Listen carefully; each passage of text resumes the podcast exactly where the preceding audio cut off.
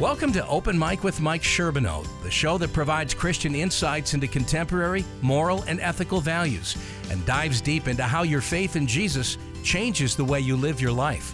Now, here's your host, Mike Sherbineau.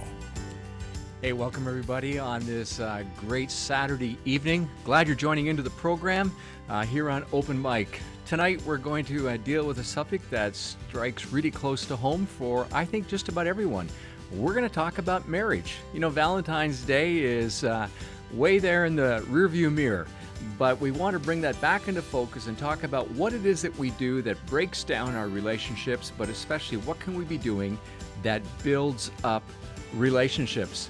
And so I hope you'll call into the program. We'd love to hear from you tonight at those numbers, 835-5000 if you're in the Buffalo area, and then 1-800-684-2848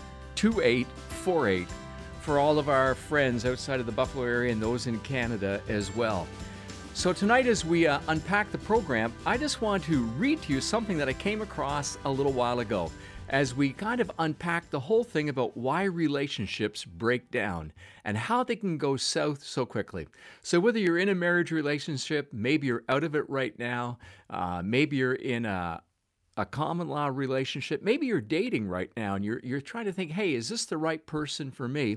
I think there's something here tonight that you're going to gravitate to.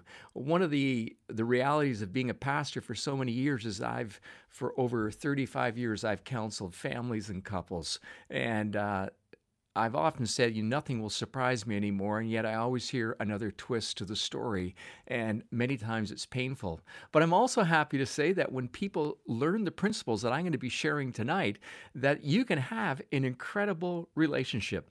But here, let's start with this story. It was about a husband who was trying to be sensitive towards his wife, and this is not made up. This is just how it spills out. It was their 10th anniversary, and so he runs out to Hallmark to get a card real quick. He rushes home, he signs the card, and he even puts a little heart above her name. Been there, done that one.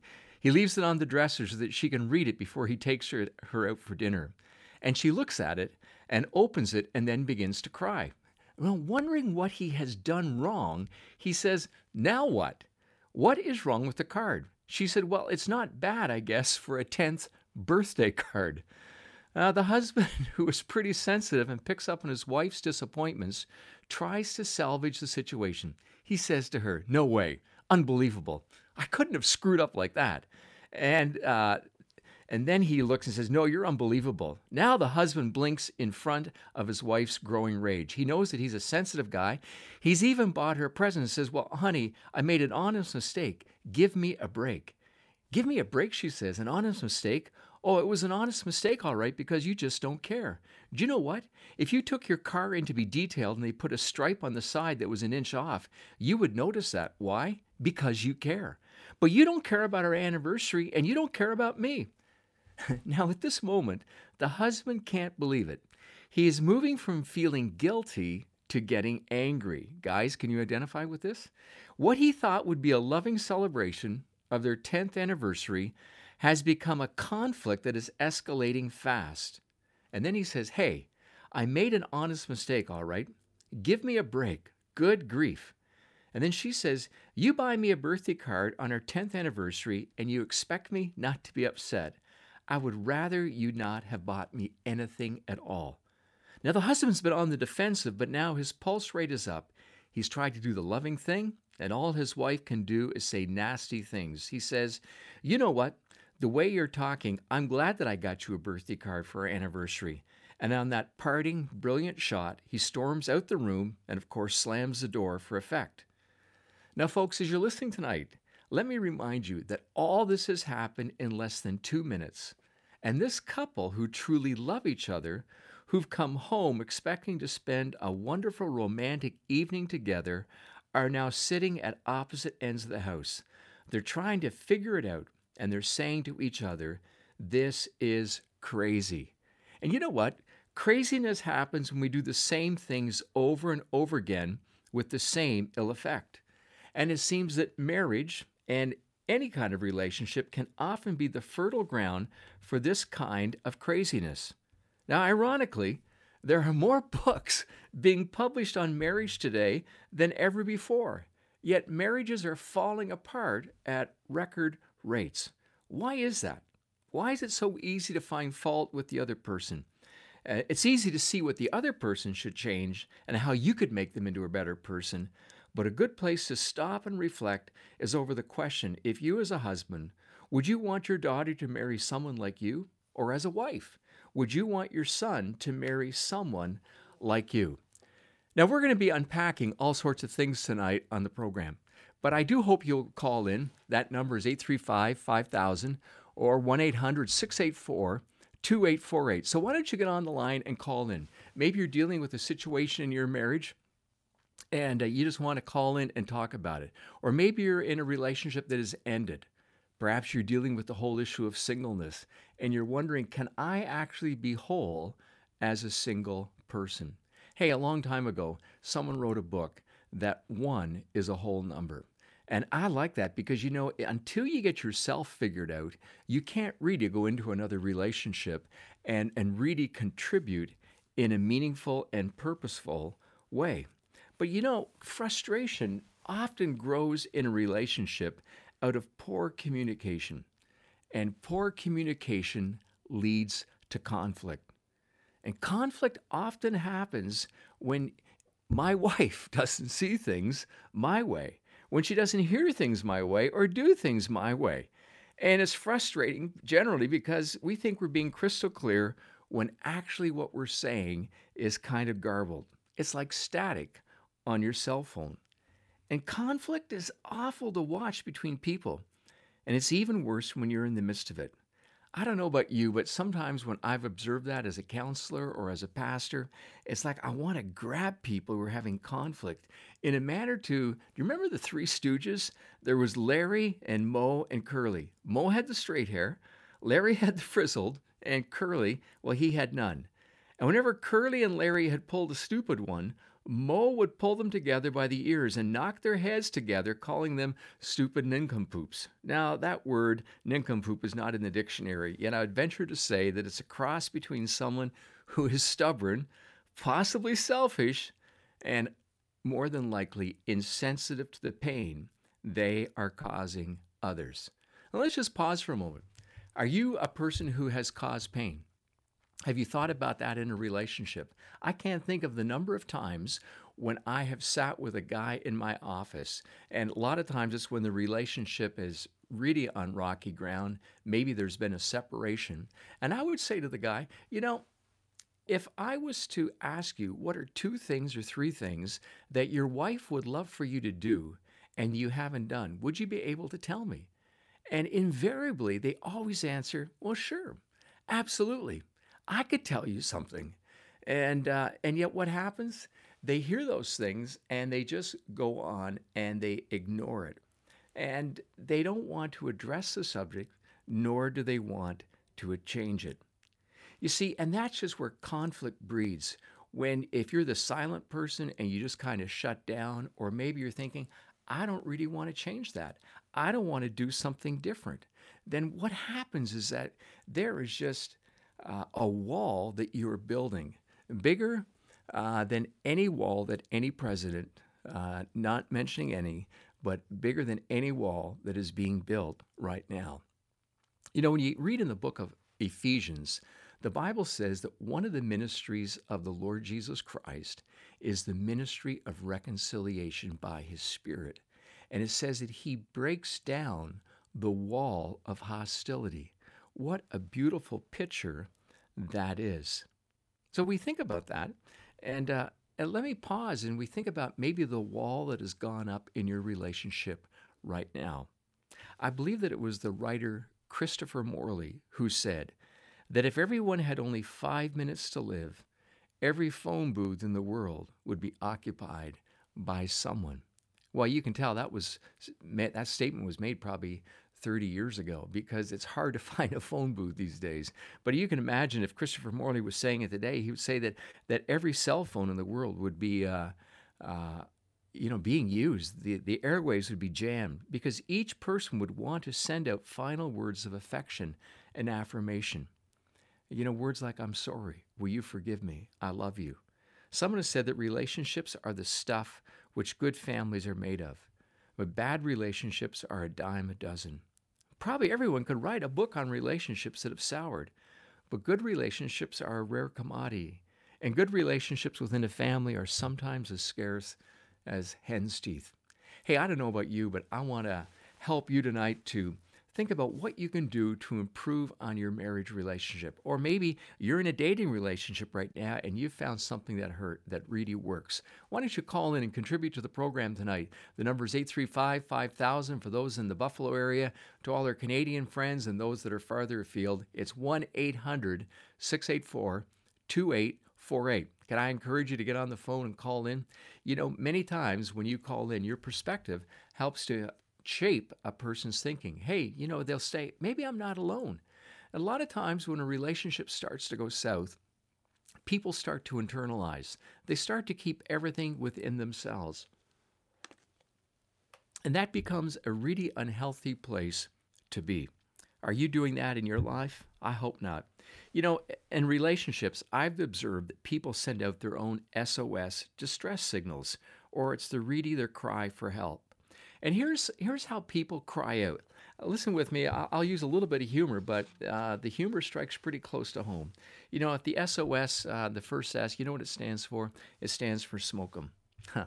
What do I mean by that? Well, one typical response is to get as many shots in before the other person can respond, much like a boxing match. And in a marriage relationship or a dating relationship, one person is typically more adept at getting their point across faster than others. Shots like, you're not a cook, you're an arsonist, or can't you do anything right? You are just like your mother or your father. And if your family means that much to you, well, then go live with them. And that's the smoke 'em thing. You know, the person who can just fire it out. You might be surprised, but even though I do a lot of talking, when I'm in a situation that is escalating and somebody is throwing out the shots, I'm not quick to respond. I'm the kind of person that likes to take about, 4 or 5 minutes just to process things over in my mind. And many times it's about 12 or 24 hours later, I thought, why didn't I just think about that? Now, gratefully, my wife doesn't verbally attack me like that. I am just so fortunate. I married way above my pay grade, and what God gave to me and Terry is just an amazing, incredible gift. But, if she wanted to, she could just kind of overwhelm me. And many times when I'm in a counseling situation with a couple and they're going at each other, what I have to do is to say to the one person who's more aggressive, you need to pull back and let's hear from your partner, whether it's the husband or wife, so that they have a chance to get a word in edgewise. You see, sometimes if you're always throwing things out like that, if you're always quick to put other people down, if you're always quick to win the argument, if you're always that kind of person, you might think that everyone is agreeing with you, but oftentimes that is the farthest thing from the truth. It's just many times they've given up trying to give a word in edgewise. But what's with the SOS thoughts? Let's just do the other two before we go to the break tonight. The second one is when you're obnoxious. And this response is a little more sophisticated. Perhaps someone could say that they have a more haughty approach. And this is how it sounds. The statement goes a bit like this. Well, it was obvious to me what is wrong with you. And they defend themselves through intimidation or put-downs. It's like if I was to look at someone and say, it's obvious to me what your problem is. Do you not get it? And that person could be just standing there with a blank look on their face. And I might be able to win that argument, but I'm going to lose the war of relationships with that person. Some of the extreme examples of how this is played out is where you have a moral opinion and you're being interviewed. And what is happening when you are being questioned is that you're being made to feel inferior. And unfortunately, this is far too common a way for husband and wife to put each other down. So there's the first one, smoke 'em, and then being just obnoxious, kind of haughty. I'm better than you. And so often a wife will be come across much more haughty than the husband. And oftentimes I've seen the husband who just has that air of indifference and just tries to blow her off. But what's the third one? Unfortunately, this one falls more often than not with the guys, and that's the silent treatment, the SOS. And the silent treatment can cause as much conflict as the other two. And generally, men are the worst offenders, but certainly many ladies can hold their own. The Bible talks about not letting the sun go down on your anger. But when someone goes silent, what happens is that you use a manipulative tool. I've even seen where children have used that to punish their parents. They just shut down. I remember speaking with a Christian mother whose 45-year-old son was abusive to his wife. And she wouldn't confront him, nor would the father, because she told me the last time that they confronted him for his behavior, he didn't speak to his own parents for 10 years. And it was no wonder that his third wife wanted out of the marriage after 10 days. That's right, his third wife after 10 days. I remember talking to her, and she was just beyond herself. She said, I married him, I loved him, I want to communicate. Something he didn't like happened in the first 10 days of our marriage, and he has not talked to me for days on end. And people who use the silent treatment justify it by foolish arguments such as, I told you once, and if you didn't hear me the first time, then you can suffer. Well, we're going to talk more about that tonight in the program, but we're going to run to a break right now. We're going to be right back as we listen to a couple of our sponsors of the program tonight. And I hope that you'll consider calling in tonight as we want to talk about how to make a good thing better, how to make that relationship you're in just shine. I'm going to be right back after the break. Young adults are searching out who to be and how to live. Briarcrest College and Seminary wants to see them find the way of Jesus. With strategic mentorship and a safe community, Briarcrest College and Seminary calls young adults to dig into Scripture, seek God's kingdom, and find faith that lasts. Briarcrest College is located in Caronport, Saskatchewan. It's made up of a partnership of 3 Christ-centered, Bible-anchored, ministry-focused schools. Check out briarcrest.ca today to find out more. That's briarcrest.ca.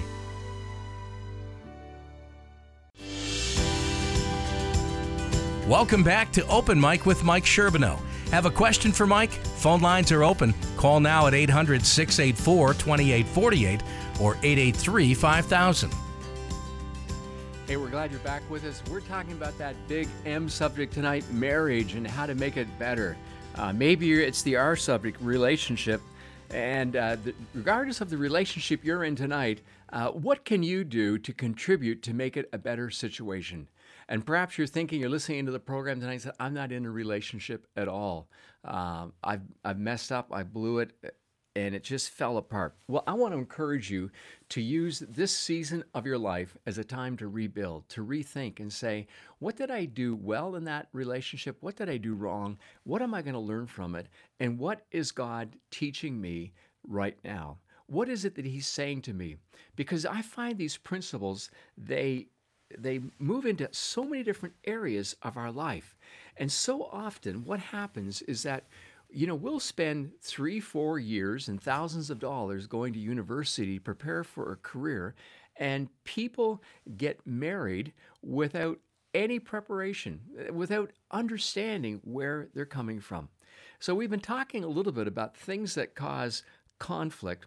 Let me just flip it around for a moment. I want to talk about how to communicate in a healthy way. I got so much to say in the subject. I'm just trying to, you know, to piece it all together tonight so that we can address some issues, you know, we can raise the red flag, but we can also say, maybe it's time I put up the white flag saying, I'm going to surrender. And then here's the bigger one. It's coming to the point of saying, am I willing to learn some new things? You know, Henry David Thoreau said, it takes 2 to speak the truth, 1 to speak and another to hear. Wow, I like that. But here's something that maybe you've heard, but possibly you're not practicing. When you communicate, think about what is called assertive and active listening. Those are 2 important things when you talk and when you listen. I'm going to come back and explain this more and more, but let me just jump in for a moment. Assertiveness is this. It's the ability to express your feeling and ask for what you want in a relationship. Many times in a relationship, and often it's with the woman, she doesn't say what she really wants. Her knight in shining armor, somehow, once she said, I do, the armor starts to get a little tarnished because he just keeps going on and doing his own thing, and he is acting insensitive to her. And she is just overwhelmed, and she's thinking, what happened? Well, I would suggest that likely in that relationship, she's not the assertive one, and you need to learn to speak up. You need to learn to communicate.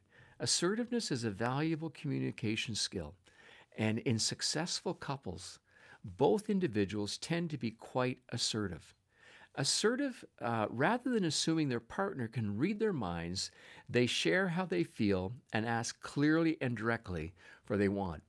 You know, last night, my wife and I were out for supper, and we were sitting with a couple who were younger than us, and we were just talking about marriage. And I remember saying one time that, you know, I wasn't the assertive one, and I was getting very frustrated with my wife. And she looked at me, Terry looked at me, and this would be a number of years ago. She said, how do you expect me to understand what you want if you don't communicate it? So here I am, I'm the marriage counselor, I'm the pastor, I deal with all sorts of couples, but when it came into my own marriage, I was expecting her to read my mind. Now, why was that? I knew better, but that was the way that I was shaped when I grew up, and that was kind of my default position, that you never asserted yourselves by demanding or using I statements. You know, let's just think about this assertive thing for a few more minutes, because I hope that it will help you as you learn to communicate. You see, assertive individuals take responsibility for their messages by using I statements. They avoid statements beginning with you. You know, in making a constructive request, they're positive and respectful in their communication, and they'll use polite phrases such as please and thank you. So here's an example. I'm feeling out of balance. While I love spending time with you, I also want to spend time with my friends. I would like us to find some time to talk about this. Now, that's a great example, because many times in a new marriage relationship, you can get smothered by the other person. And so you have to kind of carve out a healthy boundary. Another example might be as you're planning further ahead. And it would be something like this when it comes to vacation planning.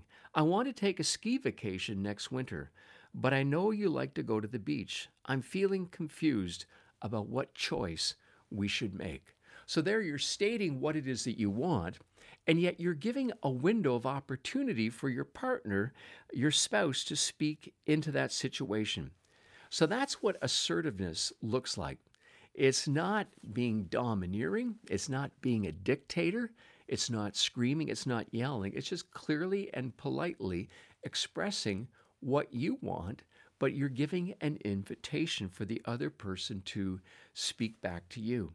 So that's a helpful thing with communicating. The second part of that, though, is active listening. And active listening is letting your partner know how you understand them by restating their message.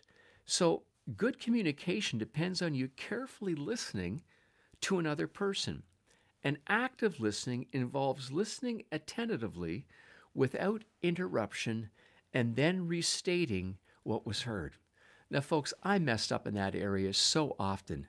My wife would start to share her problem or frustration, and I'd want to go to the defensive right away. I'd interrupt her. I would want to either, if I wasn't on the defensive, I was wanting to explain to her a better way to do it. You know, the typical guy, I wanted to solve all their problems. Now, some of you have been listening to the program, and you know that we also have 5 daughters.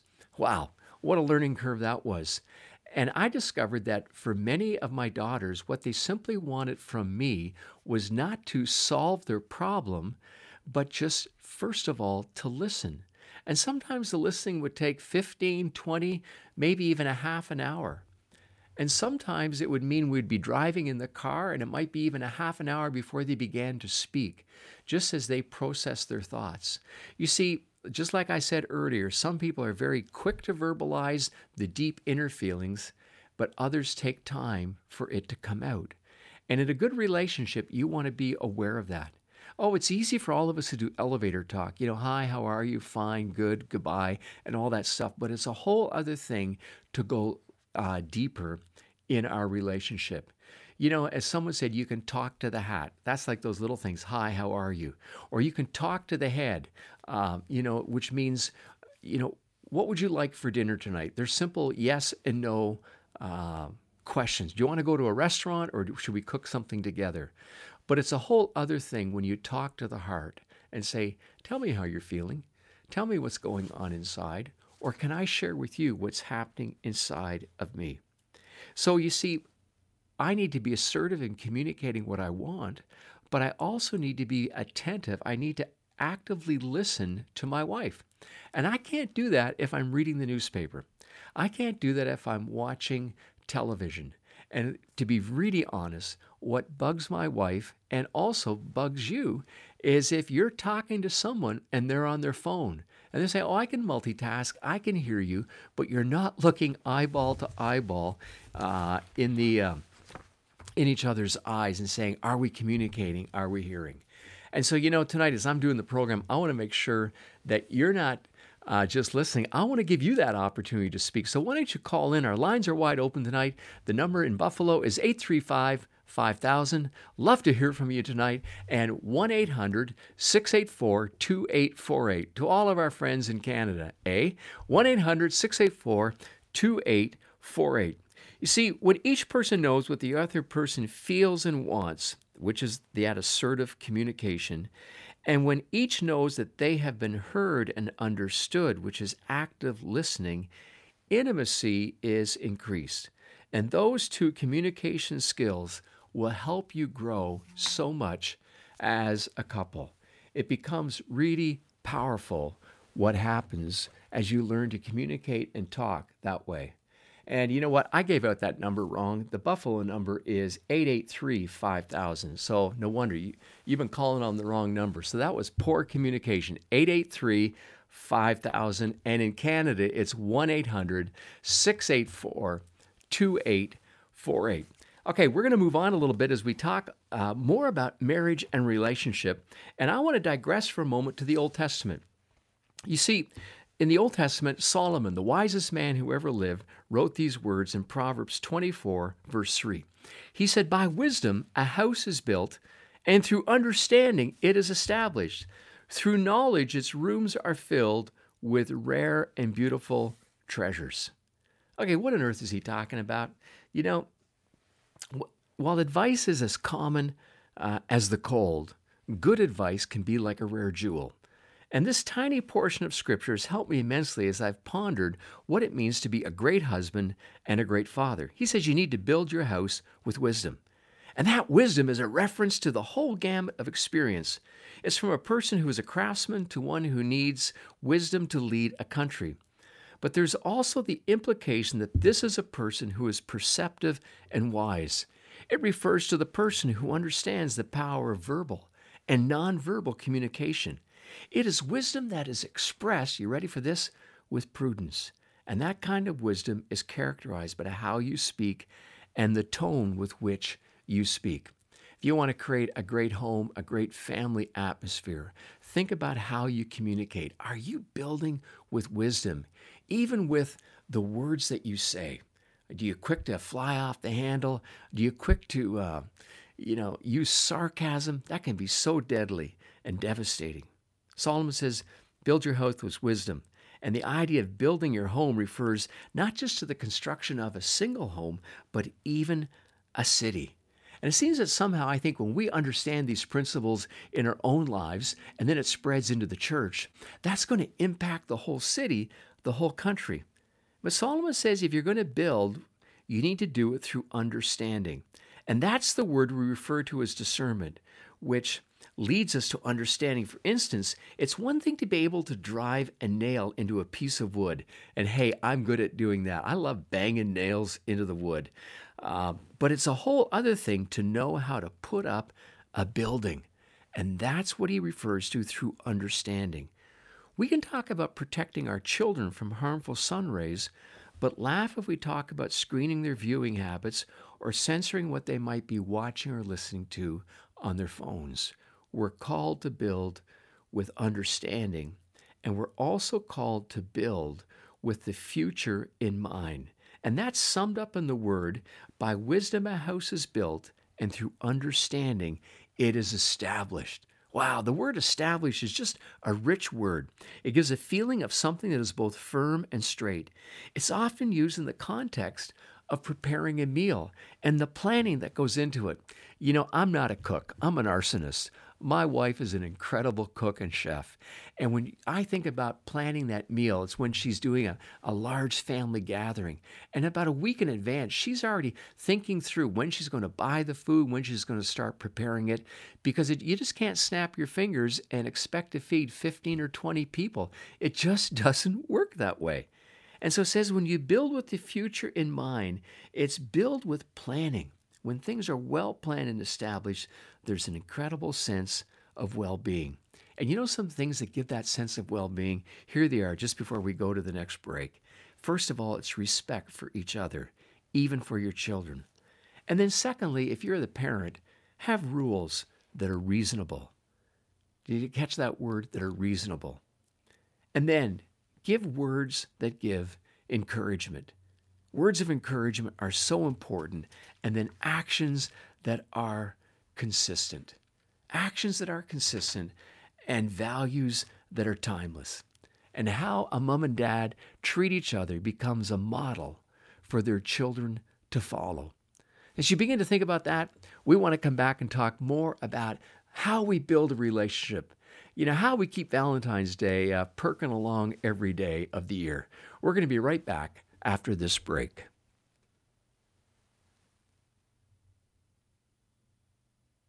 SIM is a 125-year-old catalyst for global missions to use your skills to share the gospel and make disciples in communities where He is least known. We are convinced that no one should live and die without hearing God's good news. We have hundreds of projects around the world that many of our ministry workers are involved in.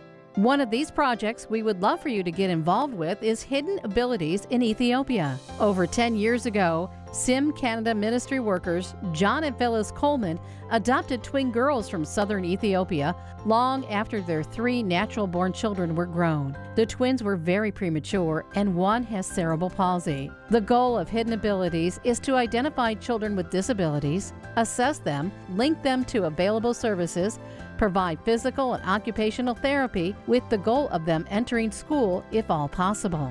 Would you be willing to support the ministry of Hidden Abilities so children can be reached with the gospel this Christmas? Don't let this opportunity pass you by. Go to www.sim.ca/projects/hidden or call 1-800-294-6918.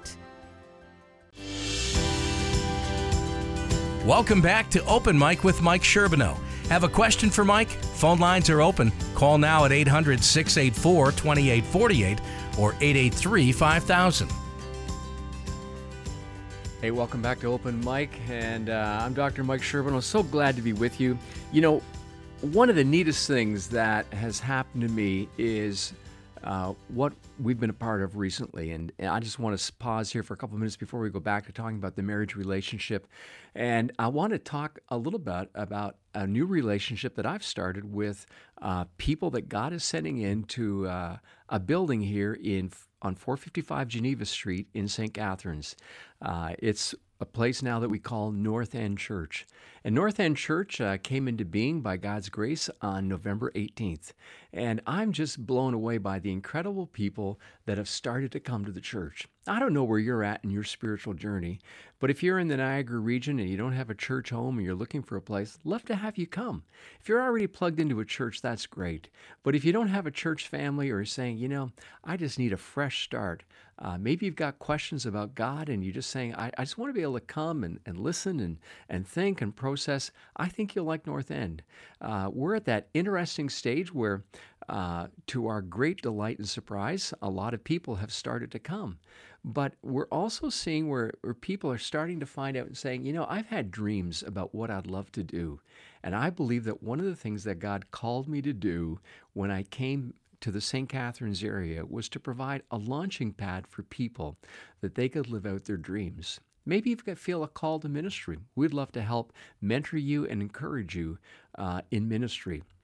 Our church is affiliated with the Mennonite Brethren denomination in Canada, but that's what that really means, that we're just a community church. We love Jesus, we love his word, and people from all sorts of backgrounds are coming to the church. So we want you to know that you are really welcome.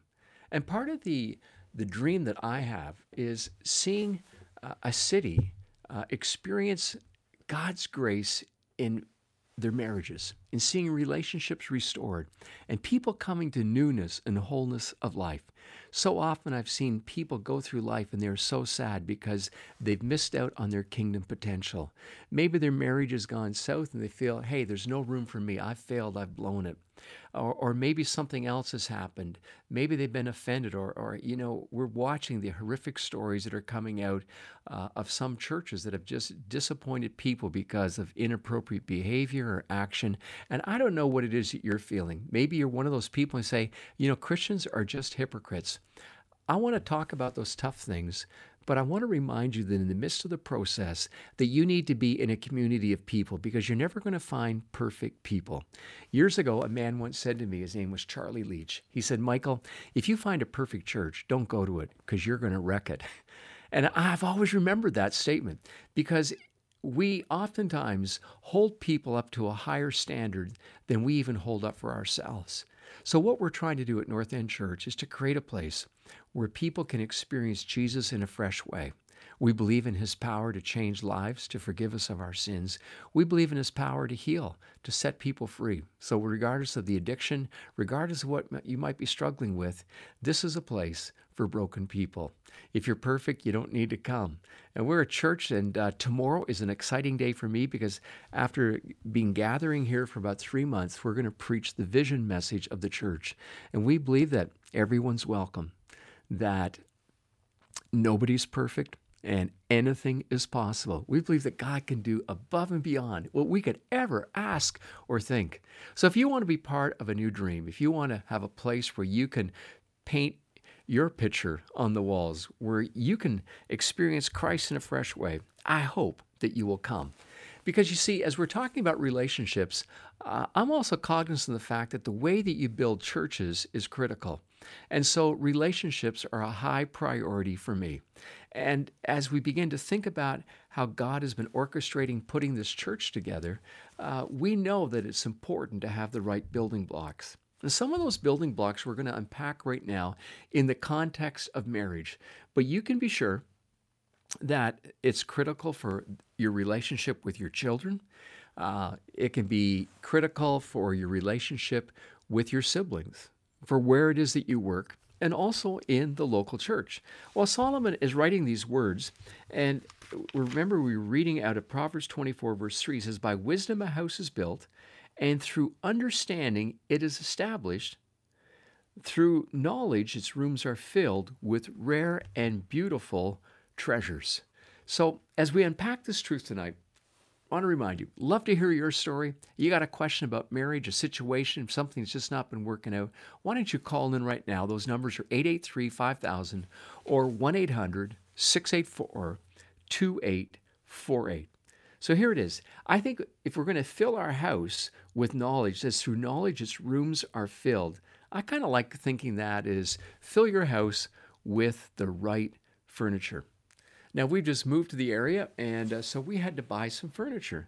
And my wife, she's got an art for that. She knows how to pick it out, what is going to be the right piece that's going to give that unique touch to our house. And there are three types of furniture that come with this passage. You're saying, where do you get this from, Mike? Well, it says, through knowledge, its rooms are filled. And that idea of knowledge has three special meanings. Let me unpack it for you. The first is flexibility. It's a knowledge that talks about flexibility. So if you're stubborn or pig-headed, you need knowledge. When Solomon uses the word knowledge, it's a reference to knowledge that is gained through the senses. Now, have you ever heard someone say, or maybe you've said it, this is the way that it is, and that is final? That is not knowledge, folks. The knowledge that Solomon is talking about will say, you know, the approach didn't work. Maybe I need to try something different. When I do marriage counseling with families, I run into a lot of pig-headed people who are determined to do things one way and not flex. And the Bible calls that in Psalm 94, verse 10, folly. And we say, oh, you know what, this is the way he's always been. But I watch as people tolerate wrong behavior, and then as people continue to express wrong behavior. Solomon says, build your house with knowledge, which is flexibility. But there's also something else in here. The knowledge means to have an alarm system. Now, the word rooms in this passage, through knowledge its rooms are filled, is the updated version of what used to be referred to in the Middle East as chambers. And it speaks of a place where there was privacy, where both good and bad could happen. You see, each of us have a choice as to what we make our homes into. It can be a place of refuge, a place to unwind, and a place where husband and wife look forward to coming home. It's a safe place or haven where opinions and ideas can be shared and conversation can be encouraged. Hey, one of the greatest gifts that my wife has given to me is that she, are you ready for this? She's never criticized me in public. Have I deserved it? Absolutely. And there are times I came home and I'd be hot under the collar, had a head full of steam, and I wanted to say something. And she said, you're not going to talk about that in front of the kids. She said, let's go to the room. Let's go to a private place into our bedroom, and we would close the door. And that had to be, we learned that that was the safe place where we could talk and dialogue together. You need that in your home because, you see, you need the right place where you can have open and honest communication, not where you walk in the door and just blow up. You see, if that happens and I do that in front to my wife, my children are going to see it, and they're going to think that's the normal way to behave and to carry on, and it's not. So, hey, if you're going to have knowledge, you might have had bad things modeled to you, but you don't have to use those things as an excuse any longer. You can change. And then here's the third part of this knowledge. Not just is it flexibility, not does it just speak of that built-in alarm system, that place, that safe haven where you can go, but it speaks of a tempered temperament. You know, Solomon uses the word, your house is filled with rare and beautiful treasure. And that phrase is used to describe the moon when it is moving across the sky in all its splendor. Oh, it's a beautiful thing. And that's found in the book of Job 31, verse 26. The same is used in Proverbs 17, verse 27 to indicate, you ready for this? Here's the tempered temperament. It indicates a cool or controlled disposition. The Bible says that a man or woman of understanding is even-tempered. We need to ask the Lord to give us an even temperament. You will not create beautiful memories if you are going off half-cocked all the time. If you're going off, blowing up, and flying off the handle. That can be just so devastating. And then, you need to fill your house with living memories. Now, as a pastor, we've moved across the country, and we've lived in a lot of homes. There are days when I kind of am jealous of people who've stayed in one place for 30 years, but that's not what God called us to do. And a long time ago, my wife and I realized that we needed to create memories apart from just bricks and mortar, apart from just a house. We needed to create memories, and sometimes we did that sitting around a table. It doesn't really matter what table, but we would sit around a table, and we would, for instance, at birthdays, we would have everyone go around and say, let's speak something that really encourages you about your sister. And they would share, and they would speak into that person's life. And what powerful memories were made. It didn't matter where we were celebrating Christmas, we would take time to read the Christmas story. We would take time to pray. And many times at our evening table, we would have conversation. Maybe a verse of scripture would be read. And I'd say, hey, what is it that we can talk about? What can we pray about?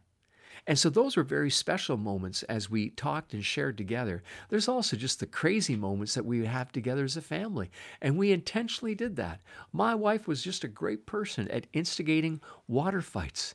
And she still is. And we realized that sometimes even in the house, it couldn't always be sacred turf. We had to be prepared to get it messed up and just have some fun. And hey, can I ask you, when was the last time that you just created some fun in your home? You know, we all have heard the analogy of the tombstone, which has the birth date and the death date of the individual. And in between is the dash. Hey, guys, ladies, the dash is what counts. What you put in between, building the memories that you and I want people to remember for us when we are dead and gone. And right after this next break, I'm going to come back and share with you three memories that I want to create and that I'm working on that I hope my kids will remember for me when I'm dead and gone. We're going to talk about that right after this break.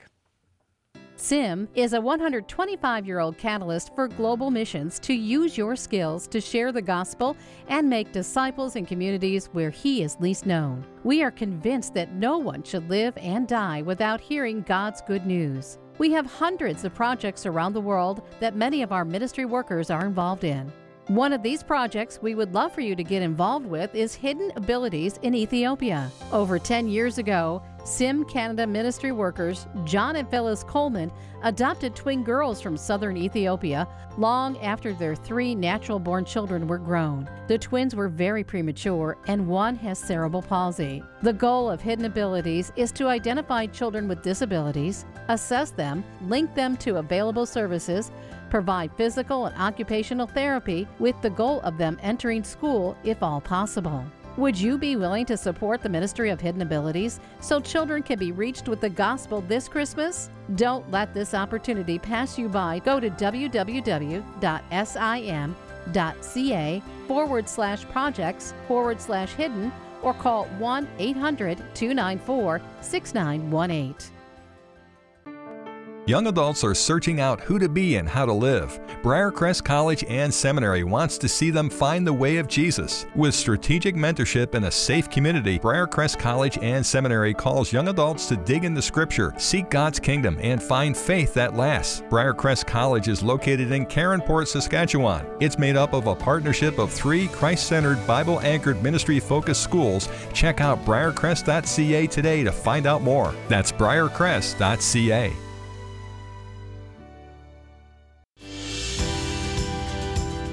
Welcome back to Open Mic with Mike Sherbineau. Have a question for Mike? Phone lines are open. Call now at 800-684-2848 or 883-5000. Hey, we're glad you're with us here on Open Mic. And as we come into the last quarter of our program tonight, we'd love to hear from you at 883-5000. And as you just heard, 1-800-684-2848. Hey, somebody out there, call in and communicate with me. Let's practice that communicating and active listening. But hey, as we're talking about how we build into our relationships, as we're talking about what it is that we want to invest in, here are some of the things that I want my kids to remember me for. More than anything else, I want them to know that I have a passion for Jesus. I want to go to my grave with people knowing that I love Jesus, and I want to be known as a radical follower of Him. Not someone who played it safe, but someone rather said, Lord, anytime, anywhere, any place, I'm going to go. And that motto has helped me. A long time ago, I prayed that prayer and said, God, wherever you want me to go, and that has taken us across the country and into so many different places where we've been able to share the incredible love of Jesus. Now, I'm not sure what you're doing with your life, but I would suggest if you're married listening tonight, or even if you're a single adult, I would suggest you just say, God, I just want to surrender my agenda to you tonight. That becomes so exciting. That becomes something your kids watch and model after. Maybe to uproot and say, hey, we're going to go on a mission program, or we're going to go for at least a couple weeks and do something just out of the normal. We're going to care for people. We're not going to be narcissistic. We're going to do something where we give back and respond with the love of Jesus in people's lives. Where's your passion level? Time to increase that. And then, hey, here's the other thing I want as I'm building memories. I want my family to know that I have an incredible passion for my wife. I want my daughters and my son-in-laws to remember that. When I'm 95 and ready to croak, I hope my kids will hear me say to their mom, hey, you want a neck? And she'll say, yes, but wait till I find my teeth. Okay, I know that was a lame joke. I'm so glad my wife is not listening tonight. She's actually on a plane flying to see our granddaughters for a birthday party, but she would... Yeah, she's just there with me. I want to be passionate. Hey, guys, are you still opening the door for that person that's special in your life? Maybe you've never opened it. Time to go open that door. Roll out the red carpet. Do those special things. I just was at a funeral about a week ago for an incredible man who was passionate. He was in his early 90s when he passed away.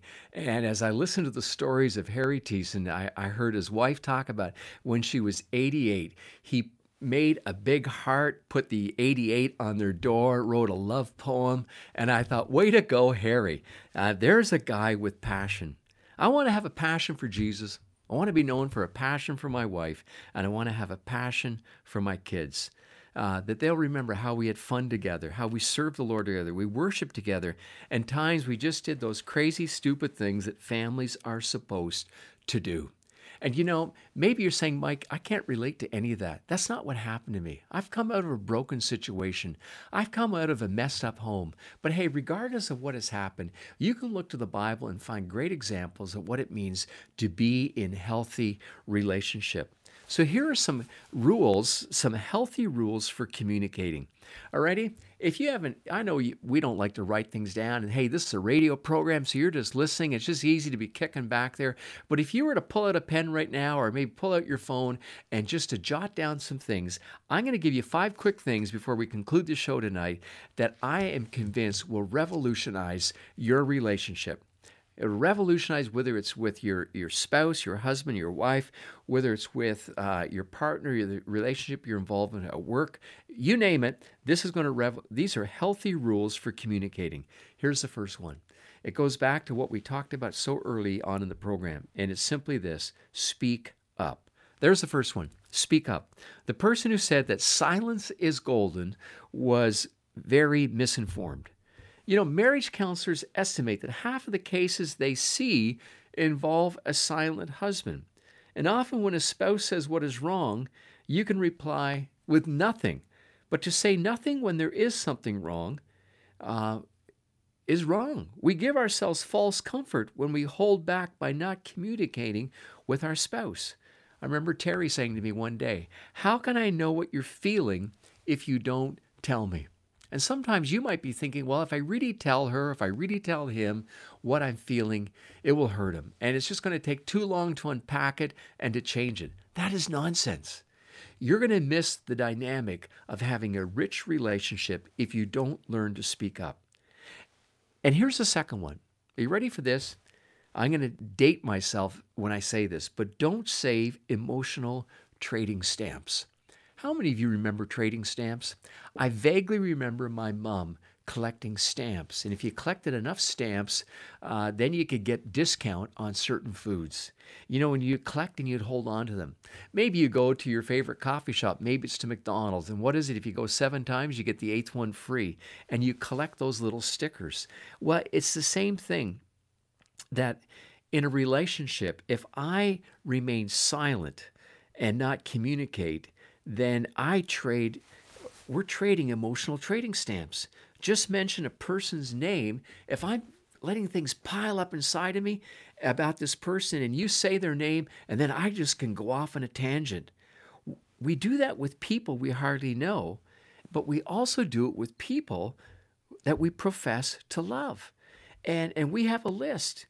And on that list, we're keeping track of all the mistakes that the person has done.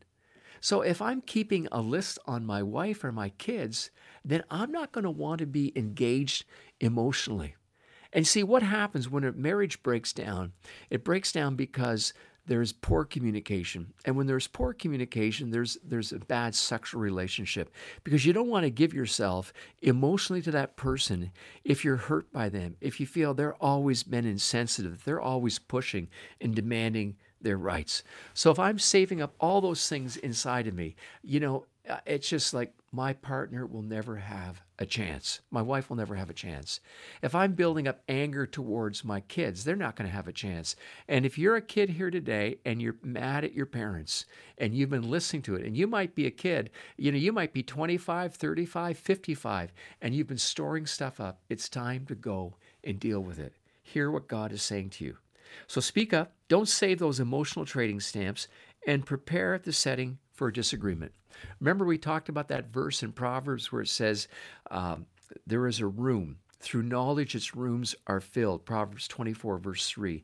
And you need to find a room. You need to prepare the setting for a disagreement. If I do something next week on the whole issue of conflict and resolving conflict, I'm going to talk about the importance of choosing a place where you're going to address the issue. You see, God's word has much to say about self-control. Have you ever noticed that when someone gets angry, their voice rises, and they don't care who hears or what they say? But when you set aside time and the right place to talk about an issue, you're less likely to blow up, and your children are less likely to hear it, and you're less likely to have regrets. You know, as I said earlier, one of the greatest gifts my wife has given me is the way in which she has confronted me. Never once in public or in front of our children has she attacked me or put me down. And that's what the Bible talks about in 1 Corinthians 13 when it says, love always protects. Now here's the fourth thing in these five rules for communicating. One was speak up, don't save emotional trading stamps, prepare the setting for a disagreement, find the right place where you can talk. Say, hey, you know what, tonight we gotta get alone quietly and we need to talk this through. But here's the fourth thing, attack the problem and not each other. You see, when I attack the problem, I allow my wife or whoever it is I'm talking to not to feel defensive. It's so easy in the midst of a disagreement or conflict to do a lot of verbal damage. In Ephesians 4, verse 26, it says, don't let the sun go down in your wrath. And it says, don't give the devil a foothold. You know, remember that old cop show, Dick Tracy? Maybe you've seen the movie. It says, just the facts, ma'am, just the facts. You know, my anger or your anger issue will quench the work of God's Holy Spirit in your life and the life of your family. Attack the problem. Don't attack the person. Don't say, you always do this. Say, honey, this is the problem that I see. When you do this, I feel this. When you continually come home late, I feel like you dishonor me and disrespect me. You would not be late for any of your appointments. And I've gone out of my way to do this or that, maybe prepare a meal or to be ready to do something. And I just feel like I'm second rate. Or maybe you're the wife and you need to listen to what your husband is saying. Maybe you've just kind of tuned him out and you feel like he's always nagging. You need to stop and say, why is that happening? Wow. Here's the other last thing. Watch what and how you speak. As we wrap up tonight, I want you to think about what Paul writes in the book of Ephesians. He says, don't let any unwholesome talk come out of your mouths, but only what is helpful for building others up. You know, tonight as we've been talking, I referred a lot to what and how we speak. You know, marriage is all about walking your talk, watching your talk, and living your talk. And, you know, here's some tips for talking. The timing. Is it the right time? You know, it's always right to speak a word of encouragement. But when is the right time to address those tough issues? Think and plan about it. And then do it by invitation. Do they really want my knowledge? A lot of times my kids have just said, Dad, I just need you to listen. And then think about the potential. What's the impact of what I will share? Is there going to be a lot of debris to clean up? Hey, I hope you've enjoyed the program tonight. And we'd love to hear from you. You can connect with me at MikeSherbino.org. There's a place there where you can find an online mentor to help you in your journey of life. And if you don't have a church, love to see you tomorrow at 10 o'clock at North End. Thanks for tuning in to Open Mic with Mike Sherbineau. Join us again next week right here on WDCX as we impact people globally with the love of Jesus Christ.